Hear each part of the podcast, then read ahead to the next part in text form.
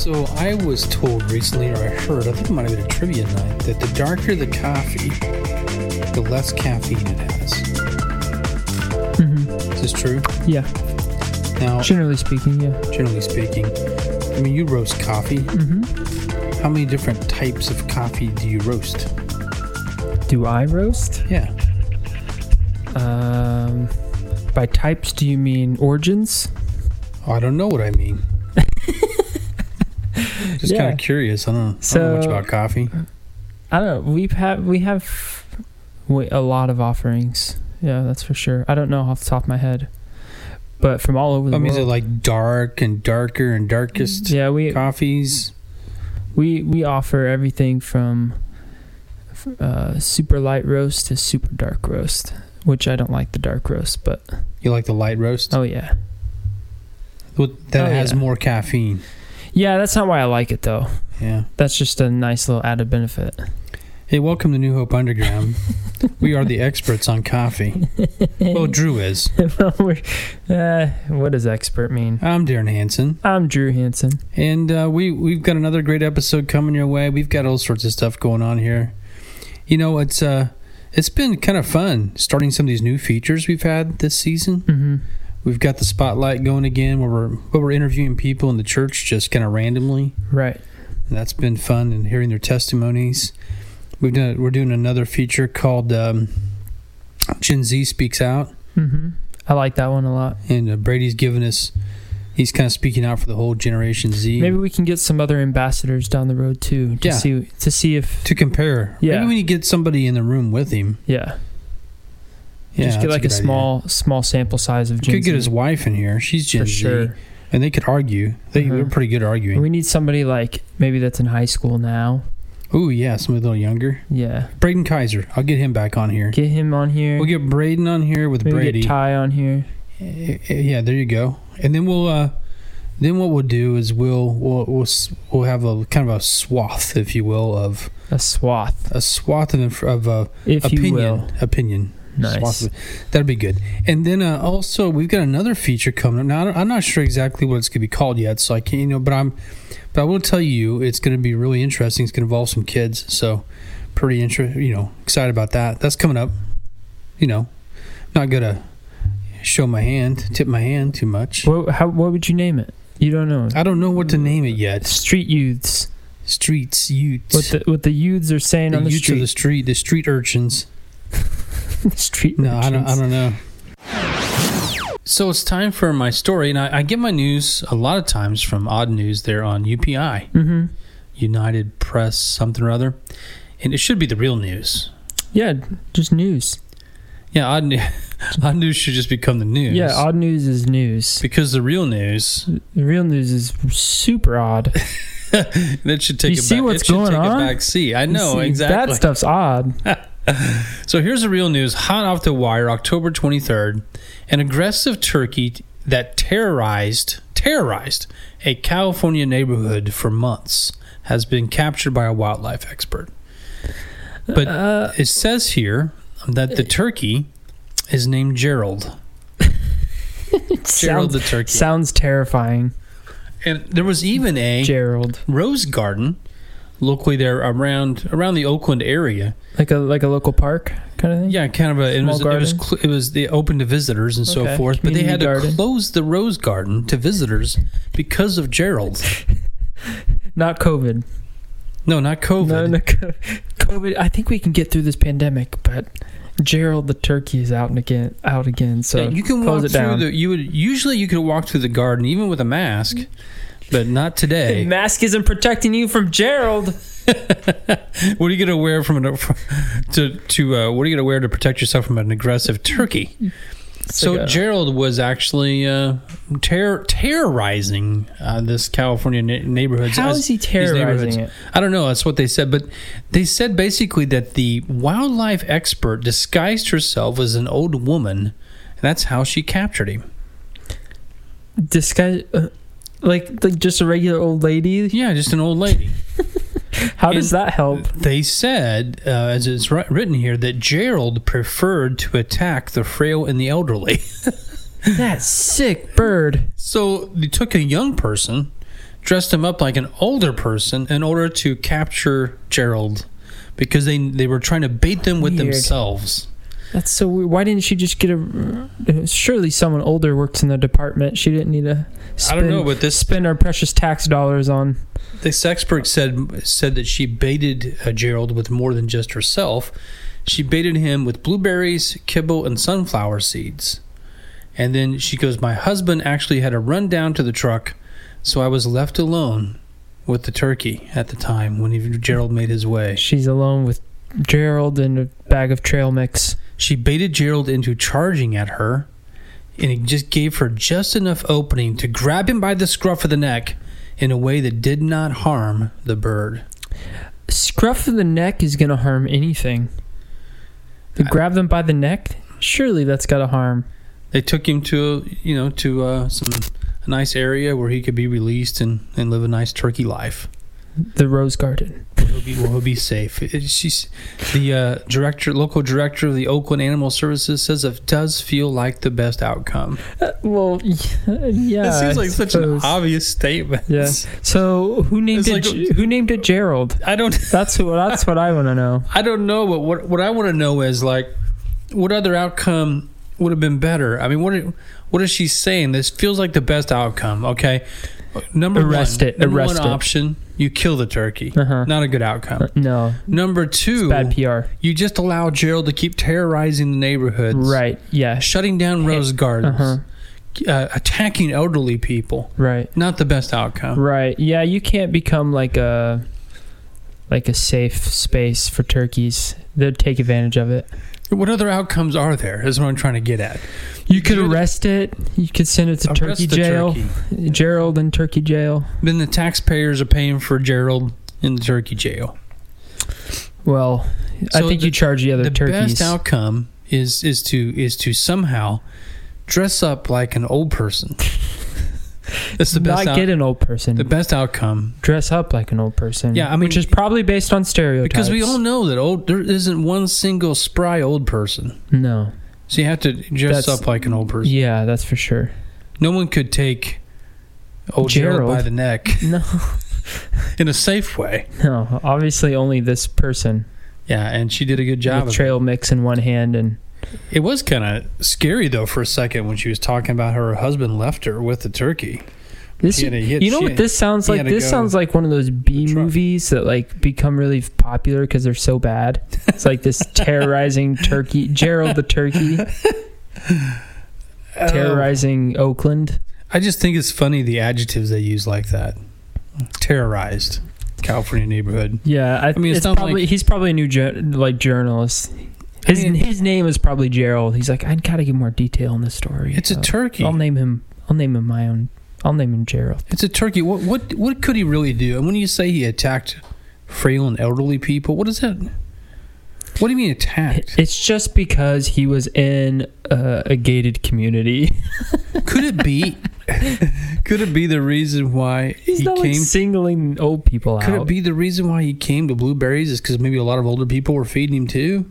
I don't know. Maybe I, he wasn't attacking them. Maybe he was getting I food. think you got to look at the demographics of the neighborhood and not like blame the turkey for like ageism.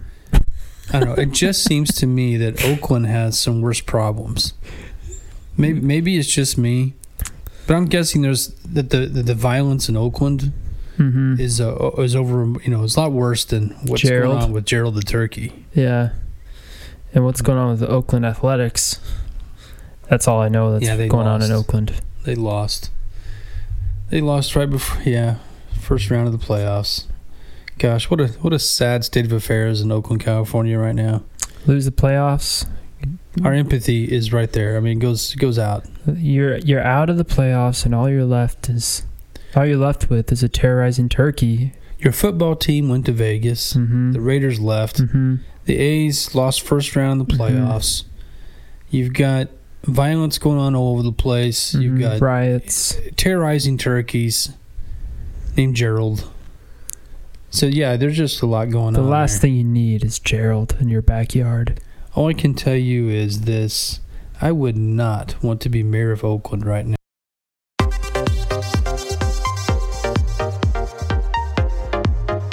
Here we are in season three in New Hope Underground.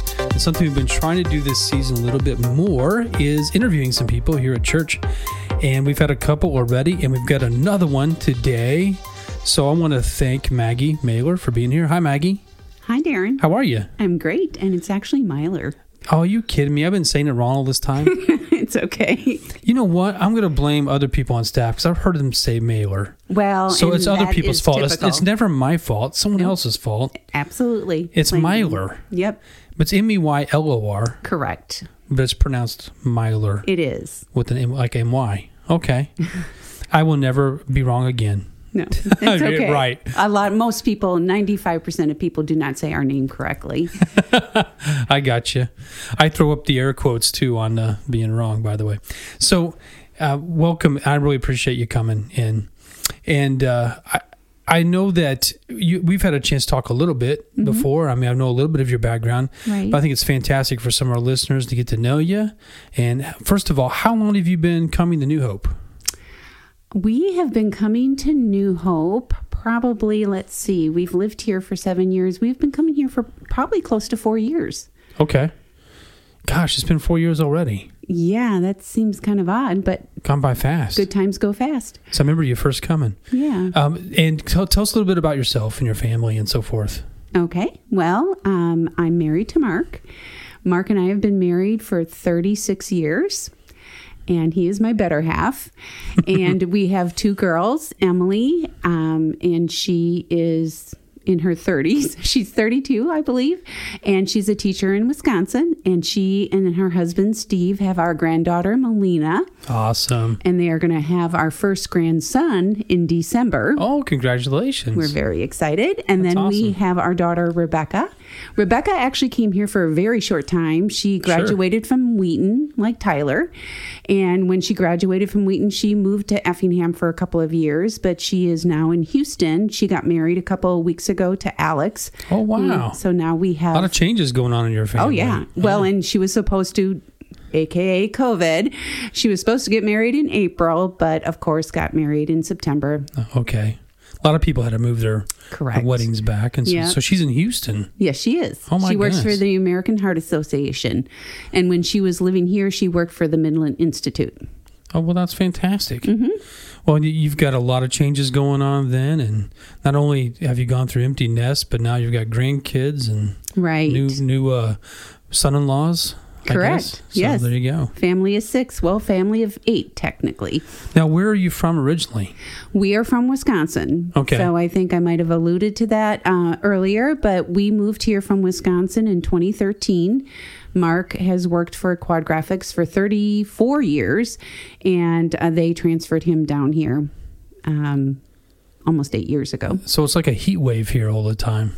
It you. is, and he promised me great things. He first of all, I was shocked with the name of where we were moving, and then he said, "Oh, but you're going to love the weather. It's really nice, and it's hot and humid a lot." Yeah, I would imagine in comparison, right? right. So Yeah. we tell people that we don't like the weather, but we love the people.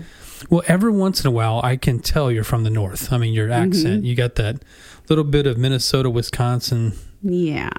Accent. Anybody ever tell you that? Oh, sure, but they tell do. Mark that more than they do me. Really? Yeah. Okay. So both of you have it. I guess so. Yeah, You're, you're from there, so you're supposed to. we, I guess so. Well, hey, we're glad to have you down here in the South, Effingham, Illinois. But uh, so uh, now I know you've worked a couple places Mm-hmm. here too. Where have you you you worked at? I remember working at the Firefly because you worked, Yep. which was a which is a, restaurant, pretty fancy restaurant here. In It is. Effingham. It was. Um, I started working there shortly after we moved here, and I worked there for about four years, and it was a blast. Um, I love Christy and Niall, and that was a great job. Um, then I left there a couple years ago, and I did some business coaching with um, a gentleman, and then we did. I did some bookkeeping for like Gopher Grill and some other businesses, but now currently I'm working at the Southeastern Illinois Community Foundation, and I've been there for about a year and a half. That's awesome, and that that's a place that offers helps with grants and things Right. for different nonprofits and things like that. Yes. Yeah, it's fantastic. 'Cause I know working with our youth facility 180 here for a while. I know the Southeastern helped us a lot with different grants. Yep, they've gotten So- quite a few grants from so um, Yeah. from the community foundation. Community Foundation. hmm Yeah, that's fantastic. That's a good work. So, and, and you've been you've been doing that for a while now. Then, Yeah, about a year and a half. yeah, fantastic. Yeah, Now, uh, one thing we're always anxious to talk about is Jesus. me too. You know, we love it. I know you do. I know you do. I know you love to talk about him. I was just curious if you could maybe just walk walk through with us a little bit of just your story of how you even became a Christian, how you met Jesus to begin with. Okay. Well, um, it's an exciting story. Um, in my mid 30s, I grew up, I was at the church that I had grown up in. I was at the time a mom, a stay at home mom with two little girls. And I was in church, and a missionary came and he talked about Matthew. I think it, I believe it's Matthew chapter 7, where the they come to Jesus and he says, Depart from me, for I never knew you hmm. Yeah. and the person had been talking about all the things they had done and he's like yeah depart from me for i never knew you and it was almost like the roof opened up and god said that's you maggie and i'm like you've got to be kidding me. I'm i mean i was uh, vice chair of parish council. I was president of christian women. My girls were going to the the school there. And i was doing all these good things. And you mean you don't know me? And i knew i didn't i knew in my heart i did not know jesus. And so that started on a journey of me pursuing truth. And it took a couple years. And then when I was 37 years old, I went to a Bible church in Wisconsin on Mother's Day. And actually, it was kind of funny because Mark was going to go fishing that weekend. And he said, So, what are you going to do this weekend? And I said, Well, I'm going to take the girls to a Bible church. And he's like, Okay, well, you have fun with that. Happy Mother's Day. Oh my gosh. But and it was a happy Mother's Day. I heard the gospel on that Sunday and my life Awesome. changed. It was what I had been looking for. And it was amazing. And Mark came home from the fishing trip, and I'm like, You have got to come to church with me. You've got to come. And he came with me. Um, it took a few weeks to convince him to come. And then he came. And prior to that, Mark would often um, come to church with us, with me and the girls. I was more faithful to that. And, you know, he would take a nap and in church. And I was fully anticipating the same thing happening. And he came to church with us a few weeks uh, later. And um, I don't think he was breathing. I kept looking at him, and he too received truth, uh, and it was it was amazing. Wow. And so we left the church that I had grown up in, uh, pulled our kids out of school, and uh, within a month's time, um, we put them into a public school, and we left that church and joined and got baptized. We both got baptized in September of that year, and uh, joined. It was called Bible Baptist Church in uh, West Bend, Wisconsin. That's awesome. That's fantastic. It is. When you say you came into the truth or you heard the gospel, Yes. what did that mean? Like, what was different then as opposed to what you had learned in the previous churches and other kinds of faith development, if that makes sense? Oh, it makes a lot of sense because, of course, I had been on this journey for a while and I kept asking questions, and everybody always had this different answer. And it always kind of came back to, well, you're a good person, hmm. you know? And I even, and it was just like, I knew that wasn't right. I knew that didn't ring true. Hmm. And I never really heard the consistent answer of how do you get to heaven? You know, how do you know Jesus? I wanted to know how to know Jesus. Right. And when we walked, when I came into that church on that Mother's Day, the, on that Mother's Day, the gospel was clearly preached. He talked about that all have sinned. I'm like, okay. And all, you know, and he went through the gospel and that you must be born again. Right. And I was born again that day. And I know that because prior to that, somebody, several people had told me, well, just read the Bible, read the Bible. And I had, and it didn't make sense to me. But after that day, and I opened up my heart and I received Jesus Christ as my Savior, the next day I opened up my Bible and it was amazing. It started to make sense to me. Hmm. It was amazing. Like the Bible says, when the Holy Spirit comes, He's going to give understanding of His Word. exactly. Yeah. Exactly. Well, another interesting thing you said is is you learned what it meant to be born again, right. which is interesting because that conversations between John or uh, Jesus and Nicodemus, who I like to call Nick at Nite affectionately, uh, but uh, Nicodemus in John three, and Nicodemus was a guy who was uh, he was a good guy. Right. Did lots of the right things. Right. But he didn't understand either. Right. And that was me. I was a, you know, air quotes as you say it, a good person. And um and I quite honestly, I think that's why it took me so long because I saw myself as a good person. And I didn't see what the problem was, but there was just this gnawing inside of me that knew that if I died, I was not going to heaven. I just knew, and I had to find out why. That's that's excellent. What would you what would you kind of what would you say to people who seem to be kind of searching right now, or maybe they're having the same kinds of thoughts in their head, even if they've gone to church for years? Right. Um, well, what I ended up doing, I remember just getting frustrated because I was pursuing truth, and you talk to people and you read things, and there were so many conflicting answers. And I remember specifically one day saying, praying, just show me truth. Lord, please just reveal truth to me. And he did. And then I don't remember the time frame, but that's where that all led. Hmm. And so that's what I say to people now. They're like, I just don't know. And I say, just ask God to reveal truth hmm. to you because that's what we need to pursue. Hmm. There is only one truth. There's a lot of made up things that we think are true, but there is only one truth. And ask God to reveal that truth to you, and He will. He is faithful to do that. I love it, like the um the man who wanted Jesus to cast a demon out of his son. He says, "Help me with my unbelief." Right, It's a simple prayer, and Jesus honored that. right. Yeah, I think that's really really good. Um, I know you also lead some people and and very active yourself in memorizing scripture. Yeah. So uh, tell us a scripture that's one of your favorites and what it what it means to you. Okay. Wow. I love well, I love Ephesians. And so actually I um, did just challenge uh, Jane Golden to memorize Ephesians. She's on our staff here. Yep. Yeah. Uh, I memorized Ephesians 14 through 21. That is one of my favorite passages because you can turn it into a prayer.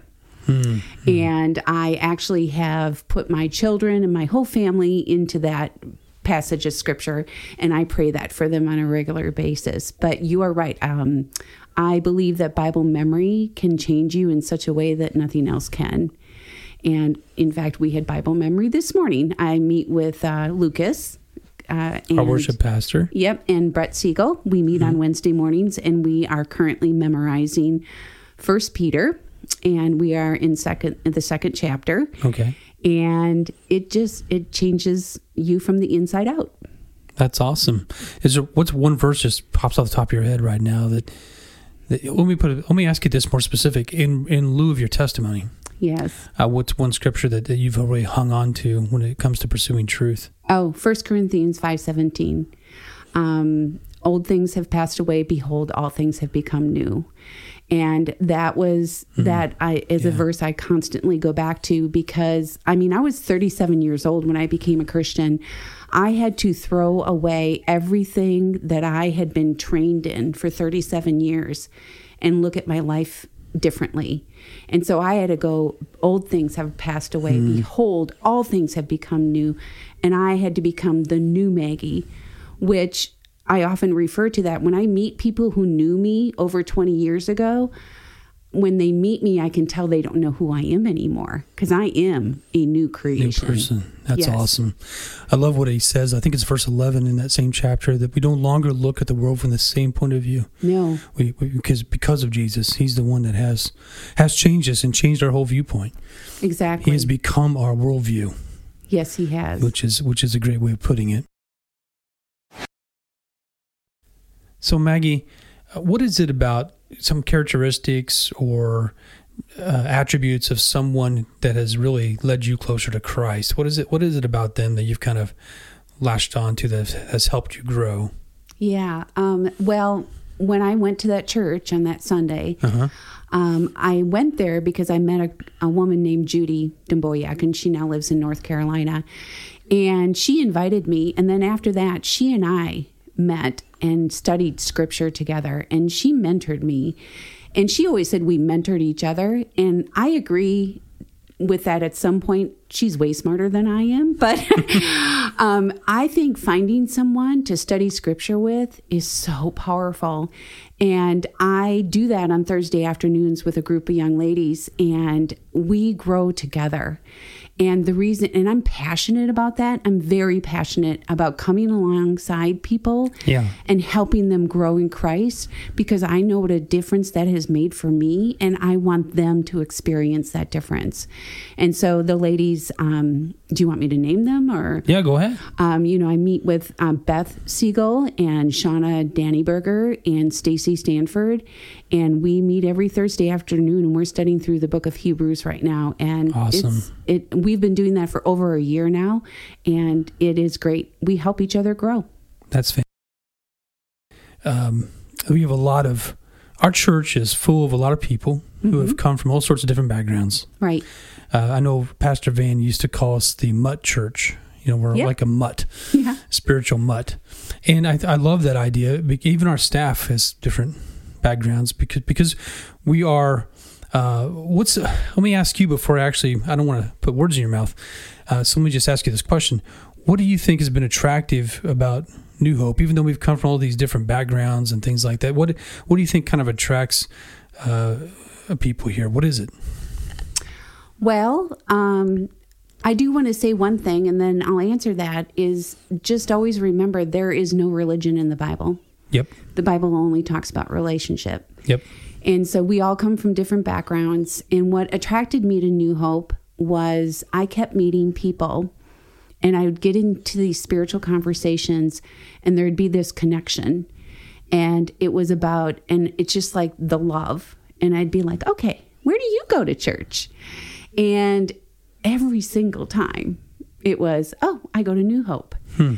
And so, what attracts me to New Hope is the Bible says you will know they are Christians by their love. Yes. And I see genuine love here. We are a bunch of mutts, and we are all have our issues, and nobody has arrived, and we're at hmm. all different places, but yet we love one another. And that is how the body of Christ is. Excellent. That's excellent. Yeah, I think someone once said, someone wise once said, the difference between religion and relationship is religion is man's response to God. Right. Uh, Christianity is God's response to man. I like that. And, and I love that because you should remind us. And I, I think you're right. I think uh, well, to me, what's attractive here too is the message, is that message right there. right. That we're about God's response to man. That we're not trying to always be about the keeping up with the laws as much as we, as like Paul said in Romans, the law makes us conscious of our sin. right. That's what it's used for, uh, so that we might be convicted, as uh, John writes, by the power of the Holy Spirit through the conviction of our sin and guilt and, and righteousness and judgment. And I, I, I just think it's uh, that's one thing that's been attracted to me here too. And one thing, reason why I'm on staff here is because we have such a, a, a leadership that's really dedicated to. We want we want people to hear the gospel. Right. The same thing you heard in the Bible Baptist in Right. Wisconsin years ago. Yeah. So, what uh, if you have one prayer uh, for um, our Christians here, our body? What would it be? Oh, that's a good one. Um, I do pray for our church all the time. I, I pray for you, Darren. Well, thanks. I pray for the leadership. My prayer is that people would pursue truth Hmm. um, and that they would be courageous enough to obey that truth once they find it. That's awesome. All truth is His. It is. He's the author of it. Hey, thank you so much for letting me interview you. Yep. It's been awesome. Thank you.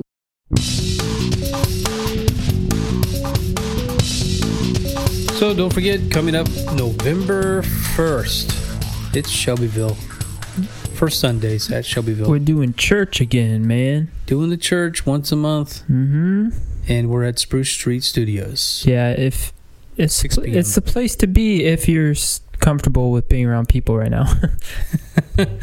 Then, then, then it's the place to be. if you're not, then it's not the place to be. Probably not. There, there, there will be people there. Yep. At least we hope and pray. Mm-hmm. So get the word out, though. We'd love to see people come if if possible. Uh, so for Sundays. So uh, Drew, let me get right to the meat of things here. We were talking last time about uh, at the end of the podcast, little Jesus talk time. You kind of brought up this. Well, let me, let me have you kind of summarize it a little bit. What we were talking Sure. about. I kind of brought up the fact that um, what the church doesn't talk about enough is, um, in fact, a lot of young people in particular, but everyone in general, at some point questions their faith and and doubts the whole thing, or um, you see a lot of young people in particular leaving the church, getting fed up with religion, God, and, and faith in general. Um, for a lot of different reasons, but usually I don't I don't feel like they're equipped to deal with struggling, to deal with those doubts. And my main point was that it's okay to doubt. A lot of people Right. a lot of people don't even think don't even think that's okay. But yeah, that's kind of where we left off. And the church should be a safe place to to doubt. Yeah, if you can't if you can't do that there, then you're gonna see what we're seeing, which is a lot of people leaving. And one of the things I brought up was the fact that you talked about people are fed up with God and church and religion. I said those are Mhm. different things. Yeah. You know, they, but for some reason they all get lumped together. Mm-hmm. God gets blamed for bad church, bad religion. Mm-hmm. Also, our view of God comes out of bad church, bad religion. Yeah, I I think it's important to establish what each thing means to because the like I said, I think I said it last time. Like devil's in the details. So what do you mean by God? What do you mean by church? What do you mean by religion? I think that's that's something different for each person. Sadly, Yeah, I think it'd be good for us to talk a little bit about that and, and maybe speculate a little bit as to why why we have our doubts or why people doubt or why Mhm. you struggle with those things uh, in, in this day and age. I guess there's one there's one direction I kind of wanted to go today, which was something I've been thinking about, which I find fascinating, and it's connected with this, but at the same time, I don't want anybody to take this as some sort of apologetic. Uh, I'm not really trying to make an apologetic out of this, uh, but I do think I, I, I just wonder about this. I've talked to some friends who've had who are very skeptical of the Christian faith, mm-hmm. and they basically the whole time I felt like I was on this defense. Mm-hmm. In other words, I was making an apologetic constantly Right. for Christianity or for the fact that God exists or whatever. Mm-hmm. And I've always wondered as to why that is. Like when you when you get into some of these subjects, I think it's by like you said, I think it's people should not ever feel bad about doubting, having some skepticism, you know, and thinking through things. That's for sure. And we should have a discussion what's true and what's not.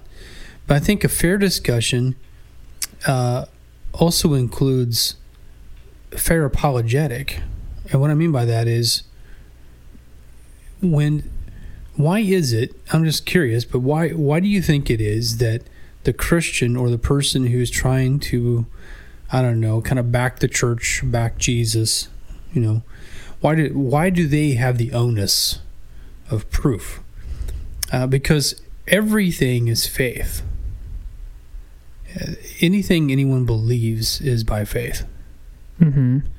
the even the belief in even if you know even when we talk about atheism even that is really a belief Yeah, I think I think you'd. Uh, I think I think it would depend on who you talk to about their opinion on that. Some people would have a strong opinion that no, it's not, because it's the definition of it is has nothing to say about um, a belief system or a worldview. It's just the fact that they lack a theistic views, atheist. Um, so, but some people would say, no, I'm advocating something. When you advocate something, then it means you believe in something, which at some point that means you're going to have faith in it. yeah the only problem i have with that though is is there's no such thing as not advocating something when you're when, when you're when you're saying that someone that you're skeptical of somebody else you know, you, you are advocating. So there's something there that you're advocating. When you say there is no God, that's you're taking a stance. You're you're you're you're accepting that by faith, Right. just as much, in my opinion, as anyone who says there is a God. Mhm. Ultimately, you're saying that whether or not you they agree with you or not, you think that they're, you know, having faith in something. Right. I, I guess what I'm trying to say is I think that I always find some of these conversations interesting because they always turn to, well, you need to prove to me how good God is or that God exists, or you need to prove to me that the church actually matters. Mm-hmm. It's not hypocritical. You need to prove to me, you know. And I always find myself going, well, in an honest conversation, if we're going to have an honest conversation, then that goes two ways. You know, th- th- there needs to be some honest discussion over. In other words, if we're going to talk about the failings of the church, uh, then let's talk about the failings of your social structure, whatever that is. 'Cause- Yeah. Good luck trying to figure what that is. Figure out what their social structure is. but, 'cause but a lot of the times it's just. I'm just saying. A lot of the times in those conversations, they don't even know because. Uh, at least with my experience, uh, they're just piecing it together as they go. Well, people have would, to. for instance, if I don't if I don't go to church, I have nothing to do with church. I still have social circles.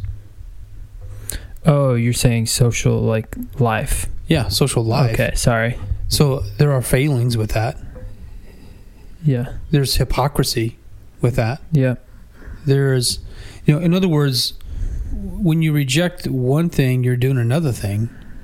You can't just say that. Well, I'm in a good place here because I'm rejecting all these things that seem faulty.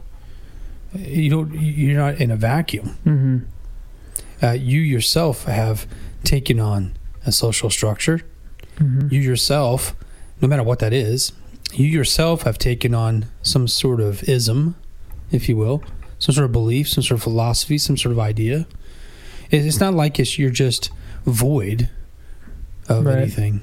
And so I was, the only reason I bring that up is because I think that that brings up an interesting, let's put it this way if you're going to have discussion, talk about those things, then everything needs to be on the table, right? Sure. Yeah. It can't hurt. Yeah.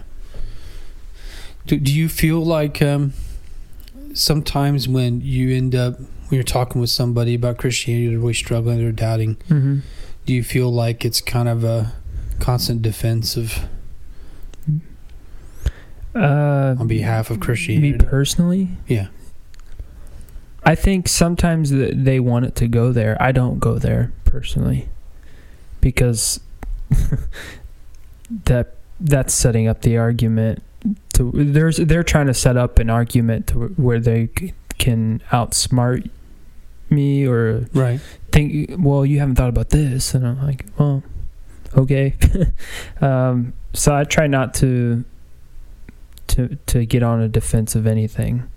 And i try to i try to have a conversation and think okay why do you f- why do you feel that way? Why why? So i kind of make them back up their views.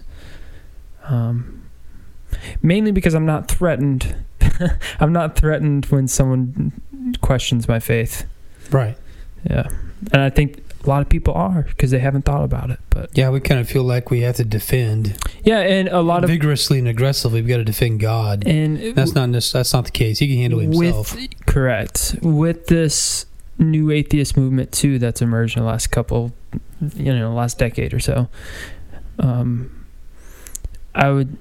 I would. They often say, "Well, if you're making a pro argument, if you are pro something, then you have to. The burden of proof goes on you." So I think, as a society, the general, the reason that Christians feel on the defense all the time is because we're constantly being asked, you know, yeah, like you said, provide provide proof. But I think if you bring it down to the personal level, one on one conversation, you can't go there. You can't just try to prove prove Right. everything. Well, I get in a way that's in a roundabout way. That's kind of what I'm saying. Mm. I'm saying that that logic though is not is pretty faulty. To say that it's just if you're advocating or pro something, and that only falls to the Christian, that's baloney. in my opinion. Like that doesn't fall just to the Christian; that falls to anybody because anyone lives by some sort of philosophy. Uh, Yeah. you can't live without having it. You, you can't live in a vacuum. So therefore, now the reason I, the only reason I say that is because I agree with you. It's like we don't need to defend, but most most conversations and doubts and you know people have they have reasons why they think about God that way or about the church Mhm. that way or whatever, and I have no problem discussing them. Like you said, you know I don't feel defensive for that. Uh, but what I do feel defensive of is that when they don't want to, uh, when they don't want to have anything else on the table. Hmm You know, I, I think every you know anything should be able to be doubted and discussed and torn apart and dissected if that's the case. Not just God, church, and religion. For sure. So I think that should open. Hopefully, that would open up conversation. hmm I think more conversation is always a good thing. General. No, I think you're. I think you're right. Hey, it's been good. You know, this is not uh, not an easy thing to approach, and we're just having some conversation. We hope some of you follow along with it and uh, kind of click with us at least a little bit, and we'll we'll get back to it next time. Hey, thanks for joining us. New Hope Underground's been a great show. Peace.